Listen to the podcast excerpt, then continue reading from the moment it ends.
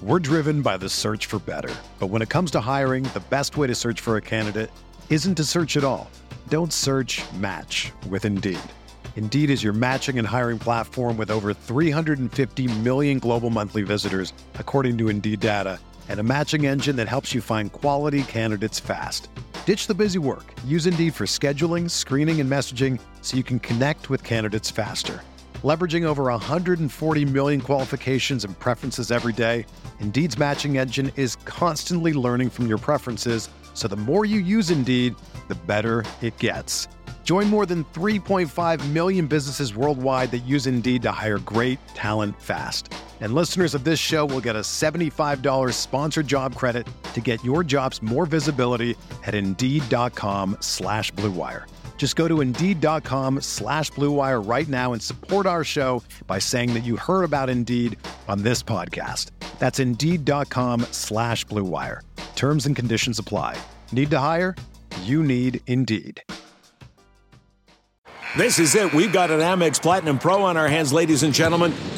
We haven't seen anyone relax like this before in the Centurion Lounge. Is he connecting to complimentary Wi Fi? Oh my, look at that, he is!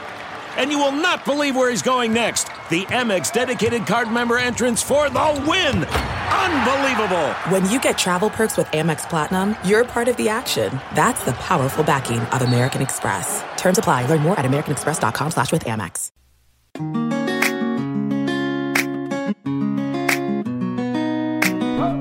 Hey, Her Hoop Stats fans. Welcome to the first ever episode of the Her Hoop Stats podcast, Unplugged. As you've probably already guessed, I am not John Little. John is doing some great stuff with our weekly Monday podcast, including interviews with Oregon head coach Kelly Graves, National Player of the Year Megan Gustafson, Ticha Penicheiro, a WNBA legend, and plenty more. So we hope you've been enjoying those. This is the first episode of our more lo fi edition of the podcast where we'll just be having fun and chatting about what's going on in the WNBA, NCAA, and the world of women's hoops. We're hoping to make this a weekly thing or maybe semi regularly. We're still figuring that out. But you'll definitely have me, Megan Gauer, a member of the Her Hoop Stats team, on board quite a bit. And to quick kick things off this week, we also have Her Hoop Stats founder, Aaron Barzilai, on the other line. Hey, Aaron. Hey, Megan. How are you doing today? Good. How are you? I'm excited. You know, this, we always talk at uh, Her Hoop Stats about like to experiment with different things and you know this was one of our ideas to complement uh, john's kind of very professional work i was sort of joking with him uh, about it it's a lot like in a reference that many people probably aren't going to get that listen to this podcast but it reminds me of the up close uh, show with roy firestone which is probably before your time but it's mm-hmm. a that was kind of a nice sit down formal interview you know we talked about doing this podcast uh, the unplugged version uh, a little bit more as if you and i were hanging out at a bar like we did in uh, tampa for the Final Four, having a drink and talking about hoops and more. And so, in honor of that, I actually happen to have a beer uh, that I pulled out of my fridge, and I'm going to open it up now in an incredible uh, feat of audio production. Let's see if this really works. Oh yeah, that worked. nice. It's just like uh, one of those fancy Coca-Cola commercials or something. I gotta say, I'm not much of a beer drinker. Fortunately, someone brought some over uh, when we had some friends over probably months ago and I haven't touched it. So it seemed like the inaugural uh, Unplugged podcast would be a good excuse. Definitely a good excuse. I'm not going to join you right now. I already had one uh, after my uh, soccer game this evening, but with nice. you in spirit. So Aaron was actually in Las Vegas at WNBL WNBA All Star this past weekend, which I'm super jealous. I was living vicariously through everybody's tweets on Twitter. Saw that you guys got media fanny packs, which I am still very jealous of. Um, but I'll see if I can hook you up with mine next yes. time I see you in person. Can't wait. so actually, the most exciting part, we got a deck of cards and uh, a nice uh, set of dice. My uh, son, my eight-year-old son, who is way into basketball this year, uh, women and men, uh, he, you know, the mm-hmm. deck's all wrapped up and it's in plastic and stuff, and he's like, "Oh, like is Elena Delle Donne going to be the queen?" she should uh, be. But it was unfortunately just a regular. yeah, I thought that would actually been pretty amazing if they'd put the faces of all the players on the deck of cards, but it was not to be. Uh, it's a standard deck of cards and a nice little carrying case that I think has the uh, WNBA All Star logo. Nice, nice. It's at least a themed gift. That's pretty cool. fits the Vegas theme Oh yeah, very well. very, but, but it's top notch uh, what they're doing with MGM and Mandalay in Las Vegas. There's no doubt that it's setting a standard, really raising a bar, and I think everybody in the league is hoping that uh, you know the rest of the teams, the other eleven, can Agreed. Everything I've seen about it has said that like the experience was incredible this past weekend. Everyone was raving, so that's awesome to hear. Yeah, one thing that's really cool, and, and this is true, I think, not just for All Star, but I went to a regular season game in Las Vegas last year when I was in town for NBA Summer League, and like you see the billboards for the Aces on the signs of some of the MGM uh, properties. So you're just driving up the strip, and you know there's A'ja Wilson. Uh, you know, maybe she's holding like a ball on her shoulder or whatever in her jersey.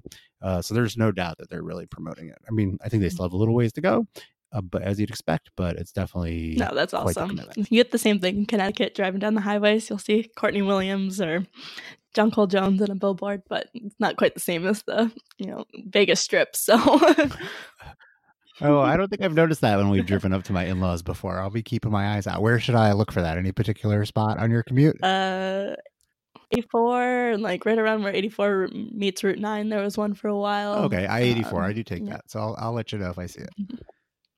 All right, sounds good. It's starting to switch to the UConn ones now, but there was a lot of Sun ones earlier this summer.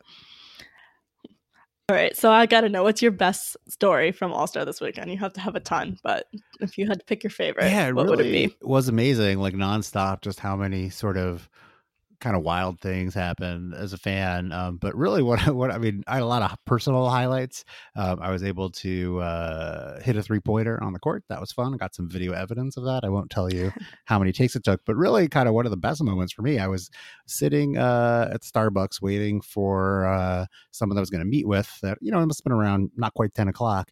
And who should wander into line at the Starbucks but Sue Bird?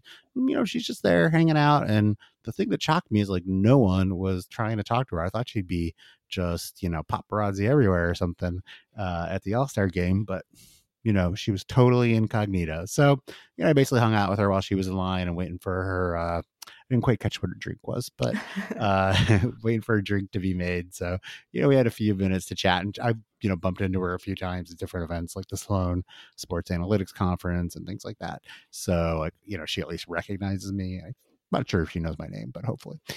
And uh, um, so yeah, so it was just kind of cool. You can just kind of chat with her and ask how things are going. Um, and I was just amazed that no one uh kind of came up to her like i sort of understand if she's you know walking around the streets of new york or whatever that uh she might not stick out like liz cambage would but uh i would have thought that at all-star weekend she'd be instantly recognizable to everybody. And we were right around the corner from the arena, like inside, like it was literally a two minute walk, probably. So I was pretty surprised by that. But yeah, so there's just lots of great moments uh, all along. But that one was, uh, you know, just a nice part of actually sort of being there. Yeah, that's awesome. I mean, the UConn super fan in me is like, I can't believe she wasn't swamped like Sue Bird, but Yeah. Exactly, exactly. I mean, it's one thing that I've definitely found, and I don't know if you've seen this as well, but I mean, it's really amazing, I think, how accessible everybody is. I mean, there were definitely some moments where it felt like they were being swamped, uh, most notably after the All Star game itself. The fans kind of came down to the railings and were screaming for, uh, you know, the players to sign their autographs. But by and large, you know, I mean, you can just kind of chat with them. They're all pretty casual, you know, even like the media scrum. Uh, uh, during practice. Uh, they had like a practice and then a media break. So all the players were there. And then they had the second team practice. I think maybe Team Wilson was the second one. And so there was a point where all the all stars were on the floor and like, you could, you know, you could be like one of two people, you know, chatting with some of them. I mean, Elena Delle Donne was clearly the star and got tons of attention, as did Liz and as did A'ja. But, um, you know, like to talk, you could talk to like Courtney Vandersloot or Allie Quigley or something, no problem. Yeah, that's awesome. Elena Delle Donne was the star, as she should be. I mean, I think she would be the clear MVP frontrunner at the moment. So, not surprised by that at all. Um, yeah, so you mentioned you hit a three pointer on the court, so that's pretty cool. I heard you also hit some in the uh, media game. Yeah, the media game was good. I was actually warming up. I, I forget which day it was. I also rebounded a little bit for Chiney Ogwumike uh, at one point. That was, I think, right before I, I just after that, after she left, that was when I started shooting myself. Um, but yeah, the media pickup was fun. Um, Erica Ayala was there. You know, it's really hard when you talk about some of the media folks to refer to people by their actual names and not Twitter handles. right. How we all know each um, other. And it's also very confusing. I got to confess, like, I'm very confused. There's like, you know, Erica Ayala, right, is I believe E Lindsay 8 or E Lindsay 08, I think, mm-hmm. on Twitter. But then there is Lindsay Gibbs, who's like Lindsay Gibbs. And then there's Lindsay I think it's D'Arcangelo, right? Um, probably not pronouncing that correctly. And she's like Dark Angel. So it's just, I sometimes, you know, especially as you're learning all these folks that you haven't met in person before, uh, you know, I get it all mixed up. But yeah, no, it was great. Um, media game uh, was a lot of fun. Uh, my number one goal was not to get hurt. And though my calves were a little sore afterward, I had fun. And, uh, you know, I was able to uh, hit a few shots. Um, you know, my goal is always for to leave people thinking like, oh yeah, you can tell he used to be a player kind of thing. Because you know, I just can't run up and floor. Uh, my my wife saw the picture of us all. She's like, you were like the oldest one there. You were like twice as old as everybody. Uh, it wasn't that's not quite true. Some people, uh, I guess, are doing a better job taking care of themselves. But uh, we had a ton of fun. It was. You know, uh, Ben Dull organized it with Sam Gordon, who writes for the Las Vegas paper, and um, Neil Olstad, who is Lynx Dynasty, who, does that very cool Lynx podcast. And uh, I'm trying to remember who else uh, came out, but you know, it's a lot of fun. It's a good bonding uh, experience. I wish more people would come. Um, certainly, also uh, more women. It ended up being more men, but I think the part of that was because it was a very compressed schedule while we were all at All Star, and so there was a. I didn't really hear about it until like pretty much that day. I think a women in sports event uh, around the same time like Ari Chambers and Meredith Minkow, I think spoke both spoke at as well as a few others. And so I think some people some people were at that. Plus the orange carpet started at nine, I think. So uh, a little bit of conflicts, but definitely I'd recommend it. And my real hope is that since this was the first one, now that people know that it's happening, you know, there'll be more uh, folks coming out, uh, and, and, also that'll be more co-ed uh, for your team. So I've got to know: Did you make it to the Liz Cambage Snoop Dogg DJ event after the game? you know, you'll be shocked to hear that I don't spend a lot of time listening to Snoop Dogg. Uh, so I did not make it out. It didn't help that uh, uh, I was only there for like 48 hours and yeah. you know, I'm on East Coast time. And so I don't think she started playing until nine, or, or the event didn't start till nine o'clock. And so I figured that she wouldn't even come on until, uh, well, after that. And that's like midnight Eastern. And uh, like I said, I had all kinds of travel problems the night before. And then it turned out that I was staying in Old Vegas, which I'd never done before. Uh, and you know, it's like, oh, okay, it's the cheapest hotel and it's interesting. I didn't really realize what Old Vegas was like. Um, it really was very much like walking through Times Square. So I get to my room like essentially Thursday morning, 1.30, uh, probably AM Pacific, so like 4:30 mm-hmm. Eastern time still, right? And uh like I get basically the last room in the hotel because I, you know, it's so late and I was on the corner of Fremont Street, which is like the classic main drag that, like, you know, for me, I always associate it with um, the U2 uh, where the streets have no name video because they're basically walking up and down that. Uh, and so um, you could like hear the music like coming through the windows. It's this old room. It's got like an old style phone, push button phone, and the phone line's dead. I was like, whoa. And so I'm like, oh my God, it's 1.30 Pacific and I'm not gonna be able to fall asleep at all. But fortunately I was tired enough that I could. So um, so let's just say I was I was definitely running on fumes on Friday and Saturday. It wasn't the best way to uh, start off depleting my, uh, my, my sleep. That's fair. I did see that they had Snoop Dogg in a uh, Breanna Stewart jersey though, which was pretty cool. Yeah, it was cool. I w- did enjoy the jokes on Twitter about like which Seattle store player uh, is he wearing the jersey of? You can't tell because her name's not on the front or something, true. or her number's not on the front. yeah, there's some uh, funny Twitter remarks about that. Yeah, yeah. And then my understanding also is I think actually that there were some kind of technical problems. I'm not clear to me that D- that Liz actually managed to have a set DJing.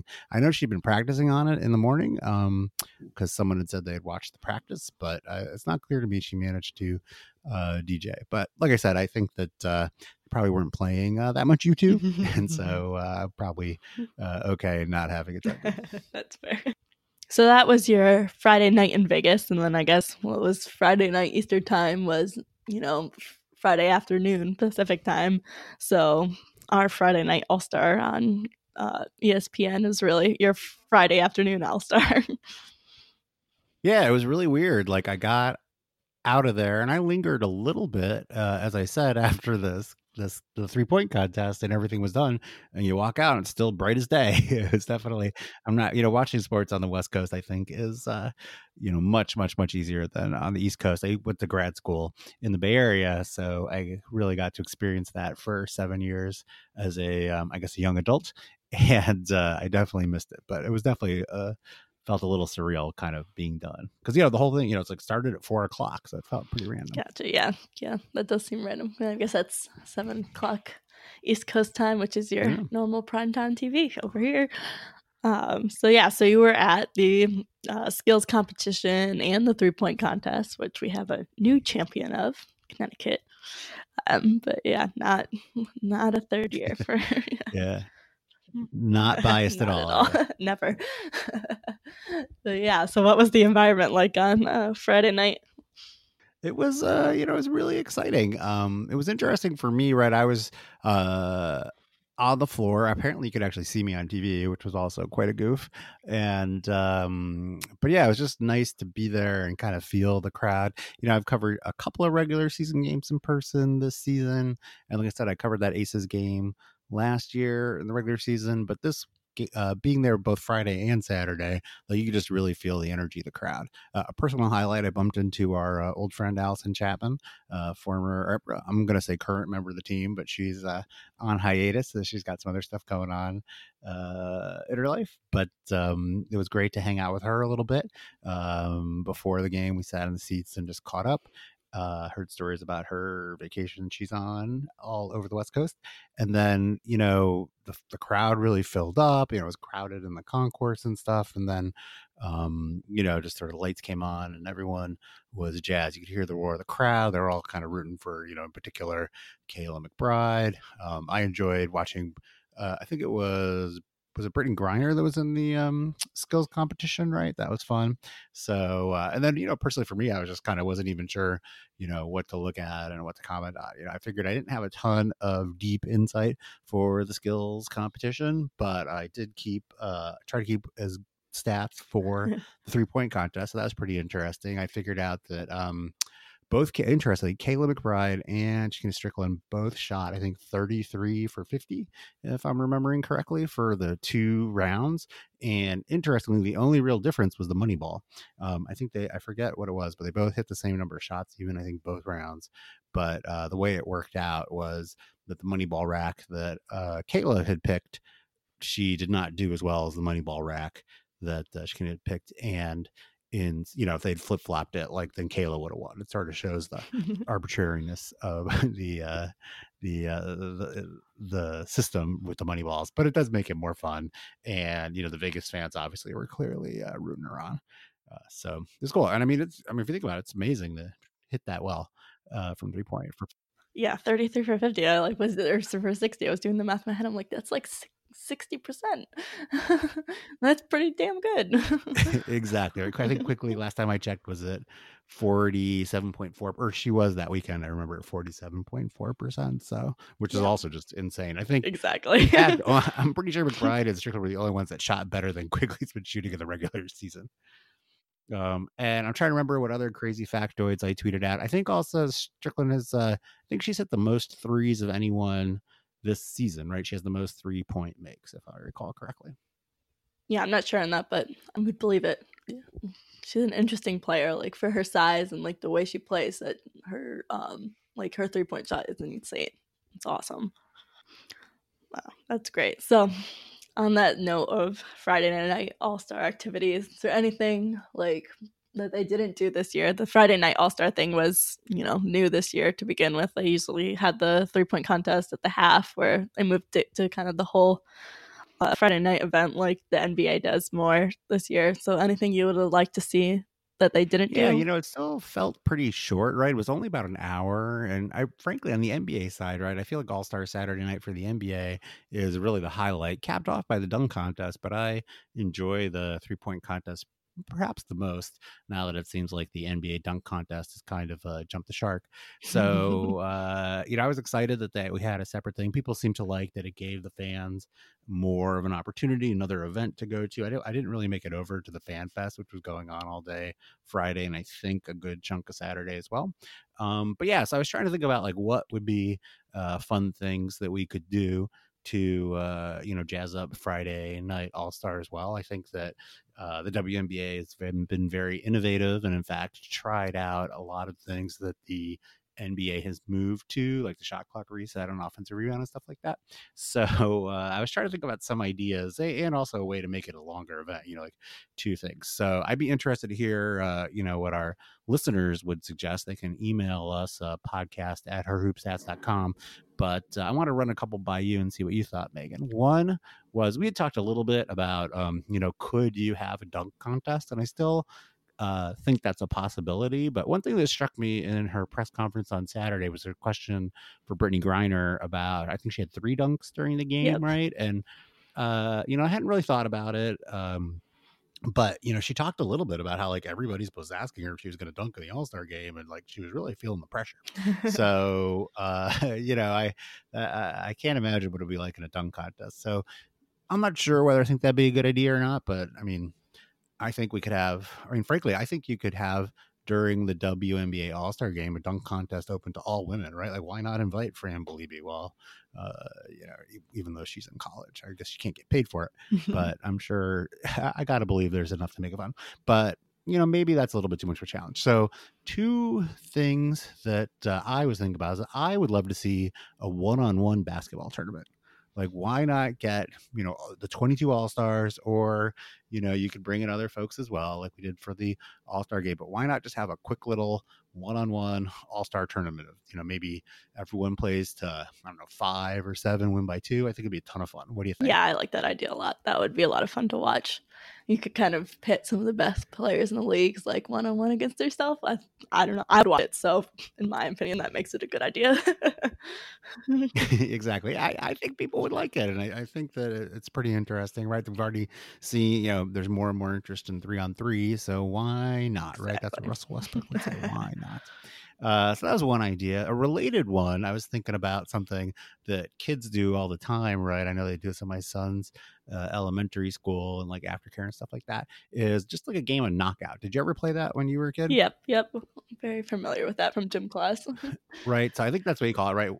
When you know you're shooting the free throw, and then you gotta if someone makes a free throw behind you before you do, right, you're out. So I think it'd be a lot of fun to watch that on Friday night. I think those kinds of fun games that are like accessible and people could, I mean, they wouldn't be playing along at home or whatever, but I mean, the, you know, there aren't too many kids that are shooting pretending to be in the three point contest and it's kind of hard to set up the skill competition but you know it'd be awesome to have like some girls basketball team at practice this weekend playing knockout just like they saw on All Star Friday night. Yeah, no, I definitely like that idea too. Another one I had is I know the NBA does like a celebrity game now. I think it would be super cool if the WNBA did like a celebrity game for All Star, but maybe like all female celebrities. It'd be a really cool thing to watch. I don't know. You could get some pretty cool hmm. names in there. Anyone in mind specifically? Uh, think Michelle Obama would play? I think you could get Michelle Obama to play. I feel like you could do that. that would be pretty cool. I think you would get a lot of people tuned into their TVs to watch Michelle Obama play in a WNBA All Star celebrity game. Yeah, I think that would be pretty cool. Actually, you know what I would love to see? Uh, like I said, I was rebounding for mm-hmm. Chiney earlier uh, at one point during there. And of course, she's wearing, I think she was wearing basically, they were you wouldn't call them sneakers per se, but they were like sneakers that were heels, yeah. right? Um, and since you know I'm not shopping for women's shoes, I couldn't tell you what those are called specifically. But uh, uh, but nevertheless, as I'm rebounding for, I'm just like, man, like I can't believe she's doing that. So it would actually be fun. You could have a celebrity game with males and females. We have everybody wear shoes like that. I like that idea. That would be interesting. there is like a word for them too, and I'm trying to think about what it is. It's like sneaker wedges, but there's like a, like a one word thing, and I, I don't know what yeah, it is. Some, but... something like that, right? you know, we we we had a thing. uh, you know, there was a discussion. I think yesterday yesterday uh, Jonathan posted for us about uh, you know rap songs featuring WNBA players. So yeah, let's have like Drake and Skylar Diggins, and both of them are wearing sneaker wedges or whatever you call this. That'd be That'd amazing. Be pretty cool. I like that idea too. so yeah, so Friday, yeah, Friday was a great day. Um, uh, and like I said, it's just kind of wild being there, and it's great. You know, it's a, it's a good reminder that you know there's value in kind of watching from home and what we can do from home, and especially our more statsy stuff, which is you know based on the stats that you don't Mhm. necessarily have to collect in person, but it is also just being there a good reminder of uh, you know the value of showing up and, and doing the work in person. Definitely. I will say one other thing on Friday night uh, that I, I think I'd mentioned. Uh, I met probably the most interesting person uh, that I met over the whole All Star weekend. Like that, I talked to tons of people. Was very privileged uh, to chat with a lot of folks. But I would say definitely the most interesting person I met was, in fact, uh, Lynx Dynasty uh, Neil Olstad, who organized the media game. He's very gregarious and outgoing person you know, very welcoming of everybody. And uh, you know, so I was, you know, we are just kind of chatting, sort of talking. Uh, one thing which we could talk a little bit about tonight, if you want, uh, or it could be another topic. But it was interesting to me how we all talked about what we do for our day job, kind of thing. Uh, not a conversation I have when I'm hanging out with NBA media folks, but uh, you know, just about everybody has some kind of day job. And so we were talking about it. And he's like, "Oh yeah, you know, I'm like a hip hop uh, rapper for like elementary school kids." And I was like, "What?" pretty and cool like I, inst- I'm sure that means almost nothing to you. I'm guessing as not the parent of an elementary schooler, but uh, my older son is going into seventh grade and my younger son's going into third grade. And so I immediately said like, "Oh, like GoNoodle," and he's like, "Yeah, no, we've done some GoNoodle, you know, on YouTube as well."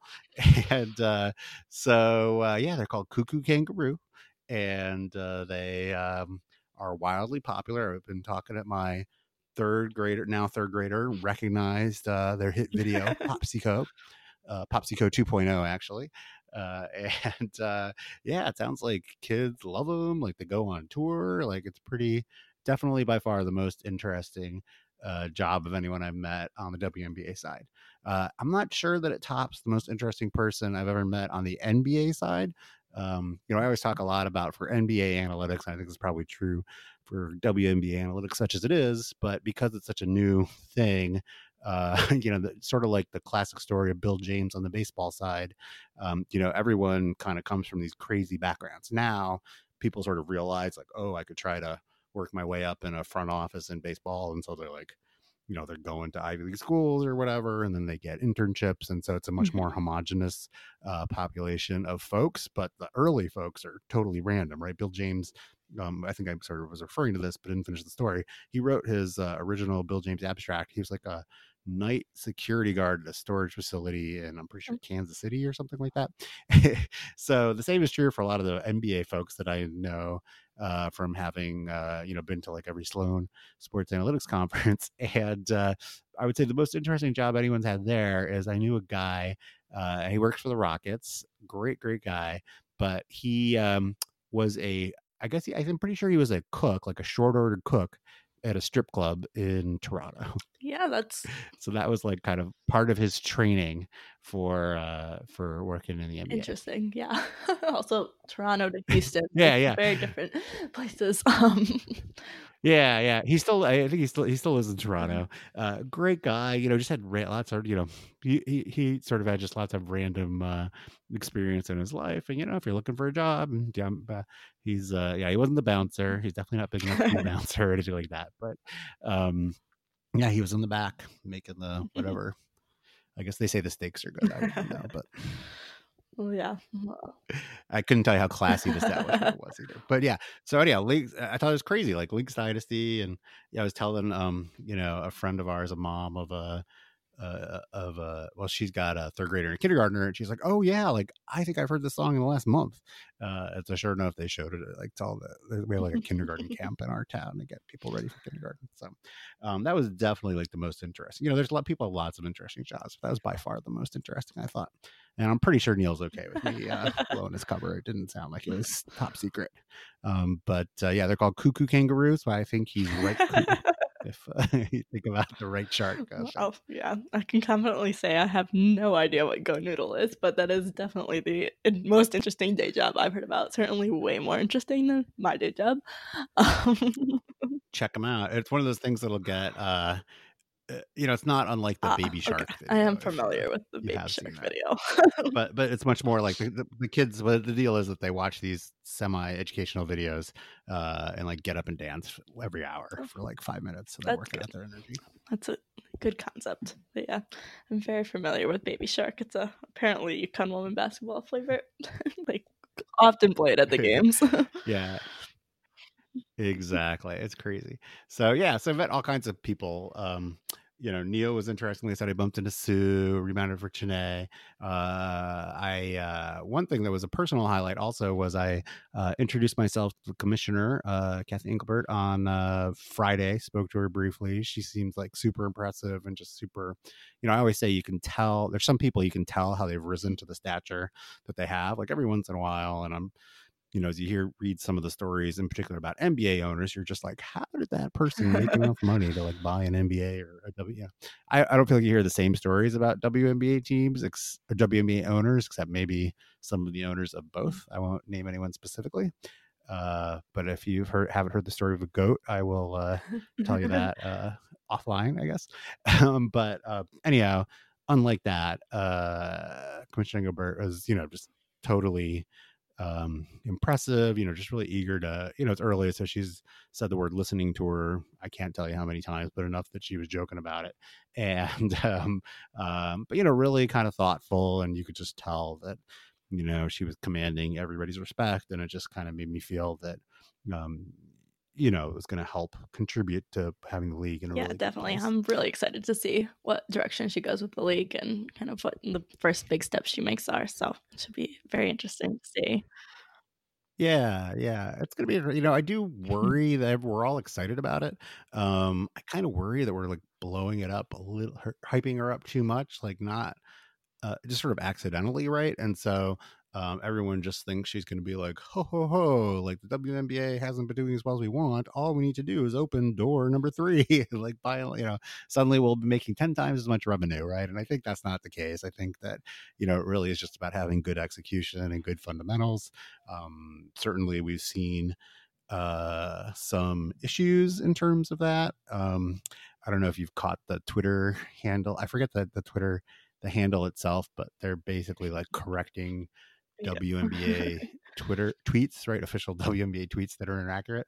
Um, it's a like, you know, eh, hopefully we'll be at a point where that's less of an issue. And, um, you know, and I think that's just a very small, eh, it's a little bit minor, maybe, maybe not entirely, but I think that it's a symptom. And really, if, you know, she can just kind of help with the fundamentals and, you know, everyone's doing their best.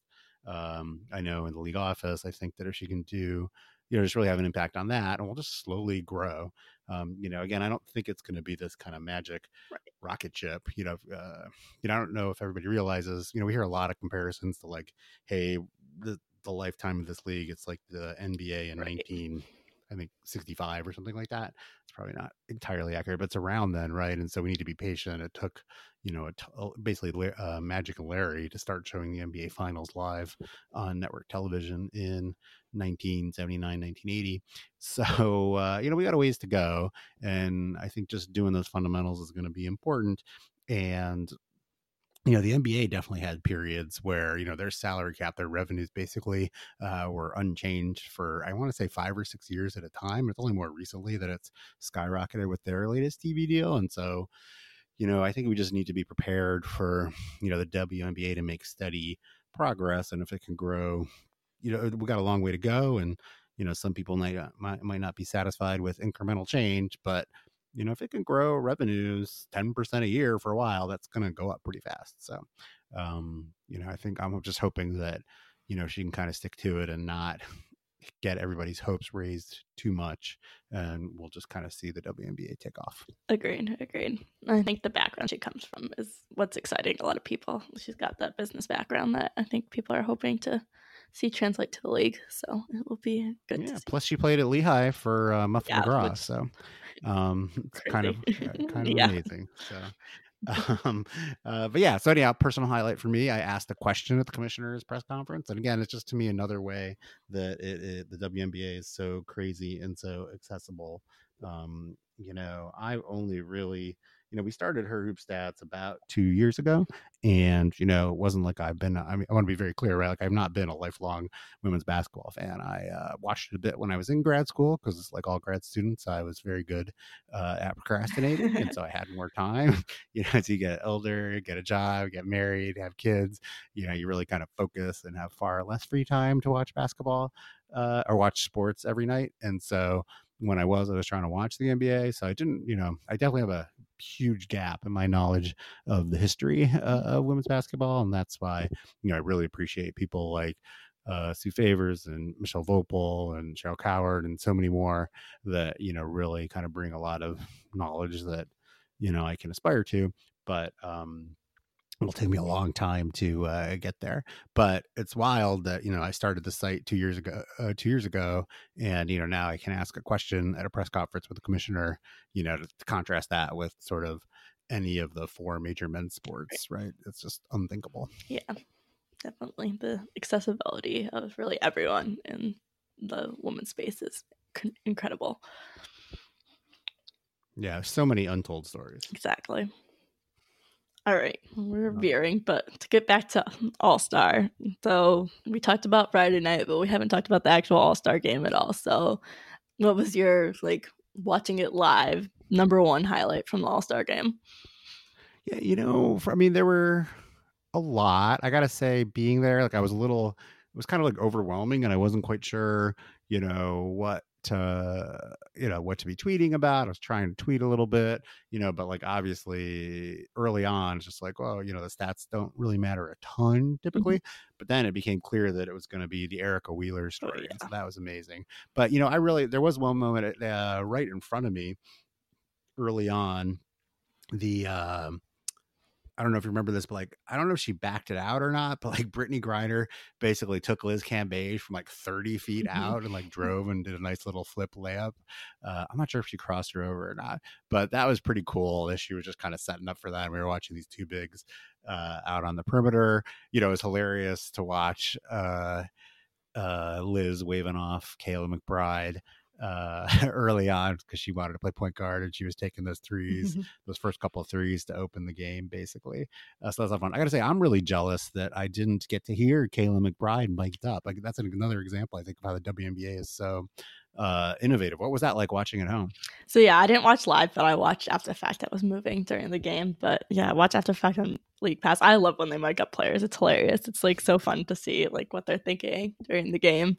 Um, so yeah, awesome to watch. Yeah, yeah, and they're they're both characters. Oh so. yes, um, that was cool, right? But then yeah, but then you know, like you look up and it's like, oh, you know, Erica Wheeler's having herself a game, and so that was pretty exciting. And you know, the crowd, I think probably the six three in particular, um, because I think she was six for six at that point. The crowd really kind of roared, and so then you were just kind of watching, see what was going to happen and what she was going to do. You know, and she missed a couple of shots. You're not going to be uh you know perfect yeah. uh, of course uh but then you know and the game was a little out of hand so uh it wasn't quite that uh exciting but at the same time you kind of had the sense that oh maybe they'll, they'll make it close and sure enough um i guess what team i, I mean i can't even keep it straight right but team Delle Donne kind of slowly made a run and it was getting uh, getting closer and closer. And you're like, oh, this could actually be an exciting finish. But then Wheeler hit that dagger three yes. um, and sort of iced the game, iced the MVP trophy. And then,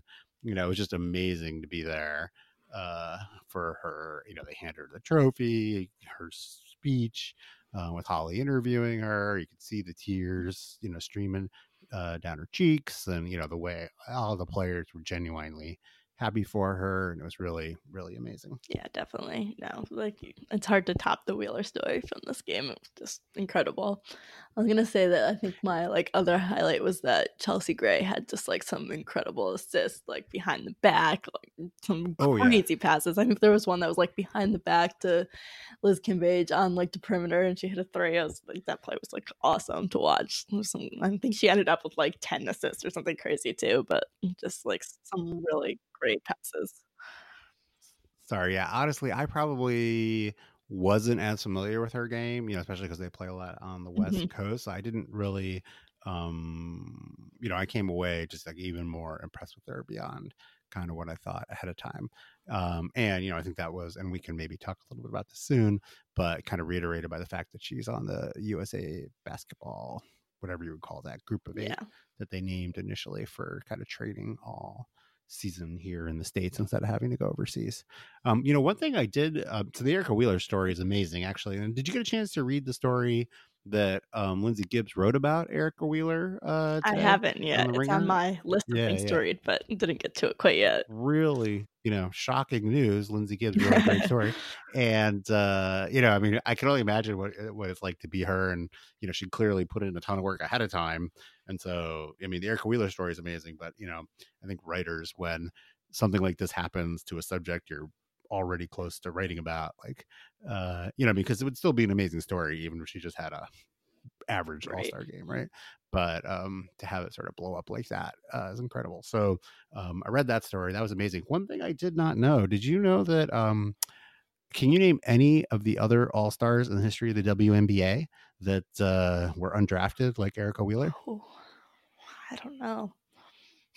I will say I could not until I read yeah, the story. I don't think so. Um, but I will say I won't uh, totally spoil it. But did you know Becky Hammon uh, was actually the first player to play in the All Star game that I was did not know undrafted? that. I would never have guessed that she was undrafted, but she's another Yeah, incredible story. yeah. So Yeah, yeah. You know, there are a lot of people uh, on my list that I am hoping uh, to meet over the course of uh, my work, and she's Oh, definitely uh, still still on it. yeah, Someday, someday. yeah. Any other highlights from the game? You have another top highlight.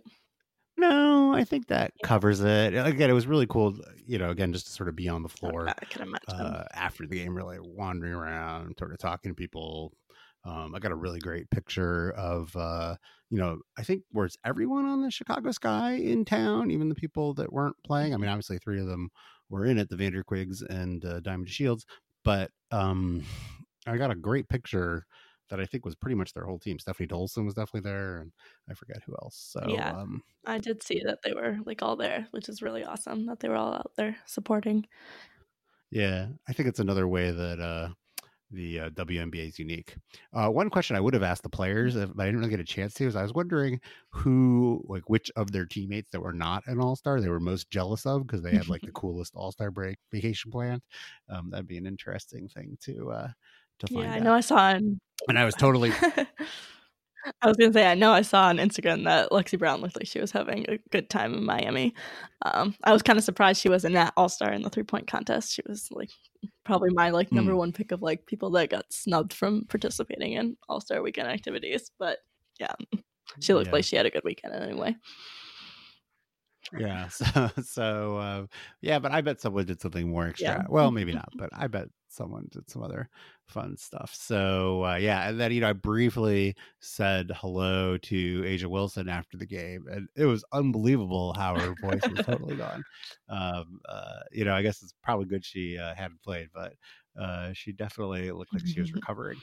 Uh, so you know it's kind of a kind of a funny story. I wonder uh, how she would have performed if she had uh it was healthy Yeah. enough to play uh i guess they played last night right? And blew out the Mhm. wings but Not um, a real surprise there. Yeah. that was pretty funny what when she spoke So you alluded to a good segue earlier that we kind of skipped over about Chelsea Gray being one of the eight that was named to the um, list of USA basketball players that committed to kind of this new, like full training camp program that they've got starting up in November in ahead of the Tokyo Olympics. And one of the things about it I think is most interesting is that they've got this um, program that they're the NCAA uh, has waivers for, and they're going to play against some of the co- college teams in the country. So curious for you, like to your like if you could make a wish list of the college teams you would want to see USA basketball play against in that string of games, like who would be on the top of that list?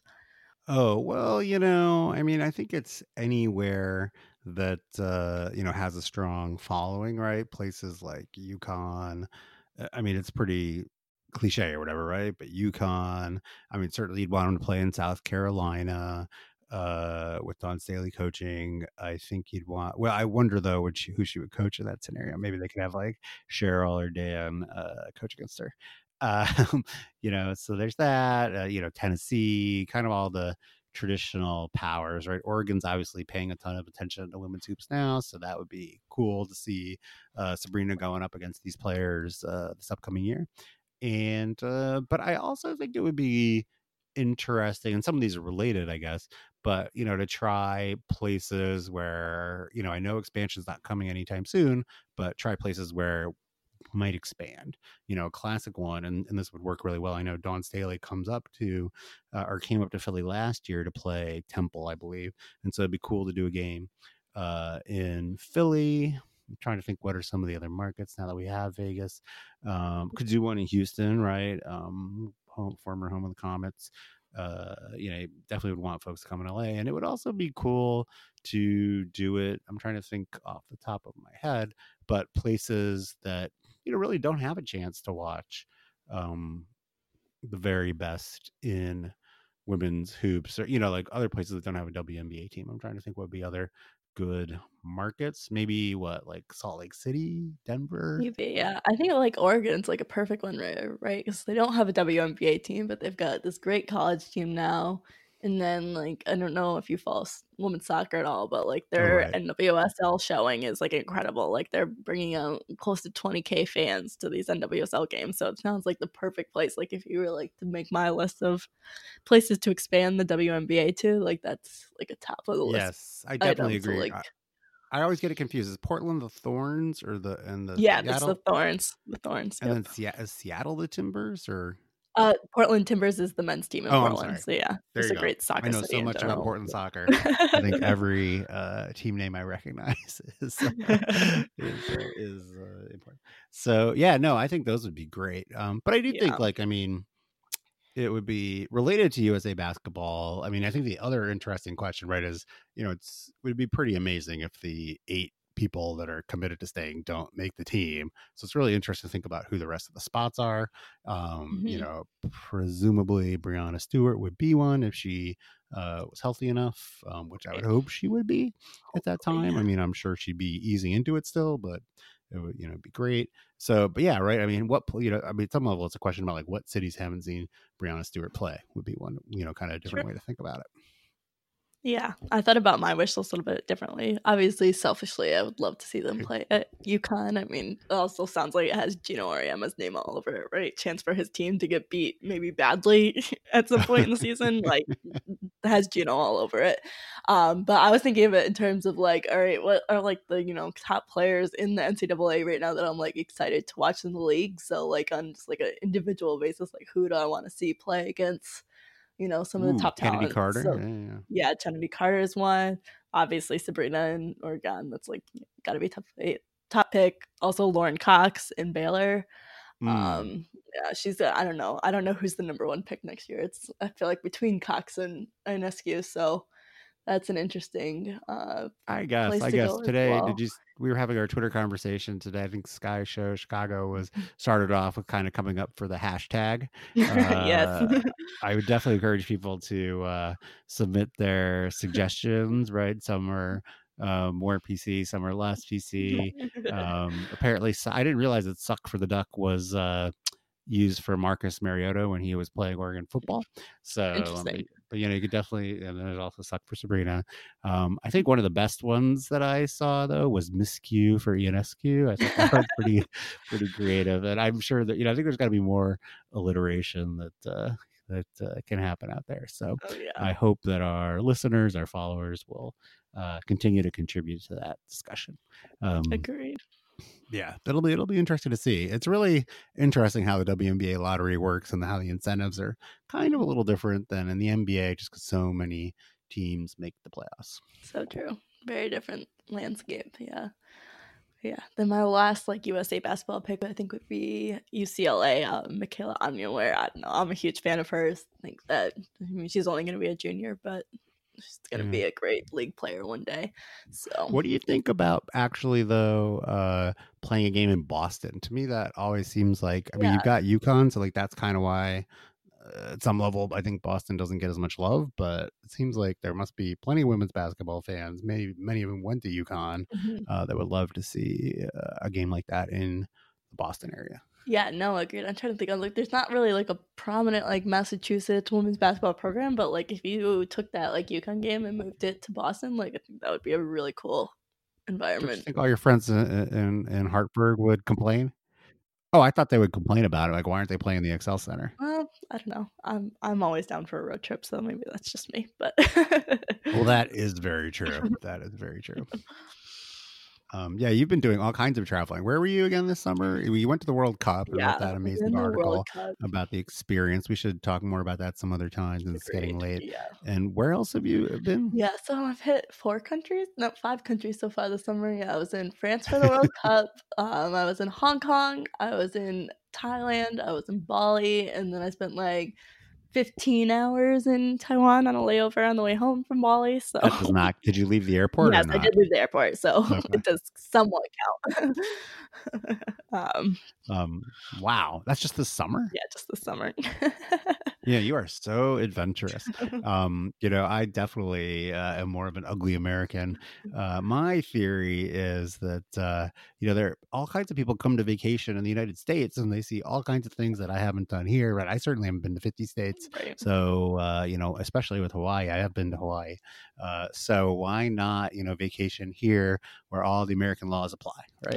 I mean, so, so obviously it's a little conservative. I know I'm missing out, uh, but uh, you know I haven't done a lot of international travel. Maybe someday, maybe when my kids are a little bit older as well. But I will say that the most amazing vacation that I have ever taken has been to the Galapagos Islands. Have you ever been there? Is that on your list yet? I have not. It's on my list though. Definitely, I'm jealous. definitely recommended. Uh, it was an amazing, amazing trip. My wife and I went. Um, I guess it was a couple years before we had kids, uh, and uh, just unbelievable. You got to be very careful in Ecuador about the water and everything like that, uh, drinking the water. But um, we ended up going. The coolest part about the Galapagos Islands is it's like a natural. It's a national park. I guess it's a nature reserve, right? Right. and so there's all kinds of like restrictions and i think it's loosened in the decade or so since i've been but um like how big the boats can be and how many boats can be there and all that so we were we we took a celebrity cruise line right which um you know they've got your giant mega boats that they typically do but because of the rules like i think the maximum number of people on the boat was like 90 was the capacity Oh wow. so it's like sort of a little bit like flying first class as a result. And the boat wasn't even full. So like there might I think there were probably 50 uh customers on the boat and like that was probably the size of the crew too. So it was just like really small and they were totally attending uh to you. We would go to like and you know you like you go to one island, do something there for have like a short excursion for three hours, and then yeah, get back on the boat. It would like, you know, cruise on over to some other island and go see something else like that afternoon and you get the fancy Oh. cruise meals and stuff like that and i mean it was a little expensive to fly down there but it wasn't like absolutely crazy so uh so that was definitely definitely the most interesting trip got to stand on the equator you know kind of one leg on e- one foot on either side of the equator that was a ton of fun um and uh, yeah, I definitely would highly recommend that. You should definitely move that up wherever it is on your giant list of travels. Since we know you love this is not the only summer that you've uh, done a ton of international travel. I would strongly, strongly, strongly recommend a trip to the Galapagos Islands, and that that's true for really anyone. Awesome. We'll have to move that up on my very, very long list. Do you actually have a list? Is it like a spreadsheet? uh, not that like a written. No, when I do plan for trips, it's always a spreadsheet in the typical math nerd fashion. Fashion, Of course, but, I'd expect nothing less. I'd expect nothing less. All right, it is getting late, so I think we're gonna um, wrap it up for tonight. That last segment is a little off topic, but you know, good way for you guys to get us to know our team a little bit more. Segment name to be determined. Um, so much is to be determined. yes, That could be the segment name to be determined. I like it. But yeah, thank you all so much for listening to our first ever episode of the Her Hoop Stats po- podcast Unplugged. Um, everyone always says your first one is your worst, so if you like that, hopefully we're just gonna keep getting better. Um, but we always love to hear your feedback. So if you have ideas, things you want to hear us talk about, or anything else you want to tell us, feel free to reach out to us. Um, Aaron mentioned earlier that you can email us at podcast at herhoopstats.com. We're also on Twitter at herhoopstats or individually at Megan Gauer or at basketball value. So feel free to give us any ideas that you have. Um, and also, wherever you're listening to your podcast, please make sure to subscribe and rate us. It helps us grow our fan base and grow our audience. And of course, as always, if you like the work that we are doing, please consider subscribing to herhoopstats.com. Thank you, Aaron, for joining me tonight. Thanks a lot. It was a lot of fun, and uh, like I said, I hope this is uh, the start of, uh, of many, many unplugged podcasts. Yes, same. And thank you again for listening, everyone.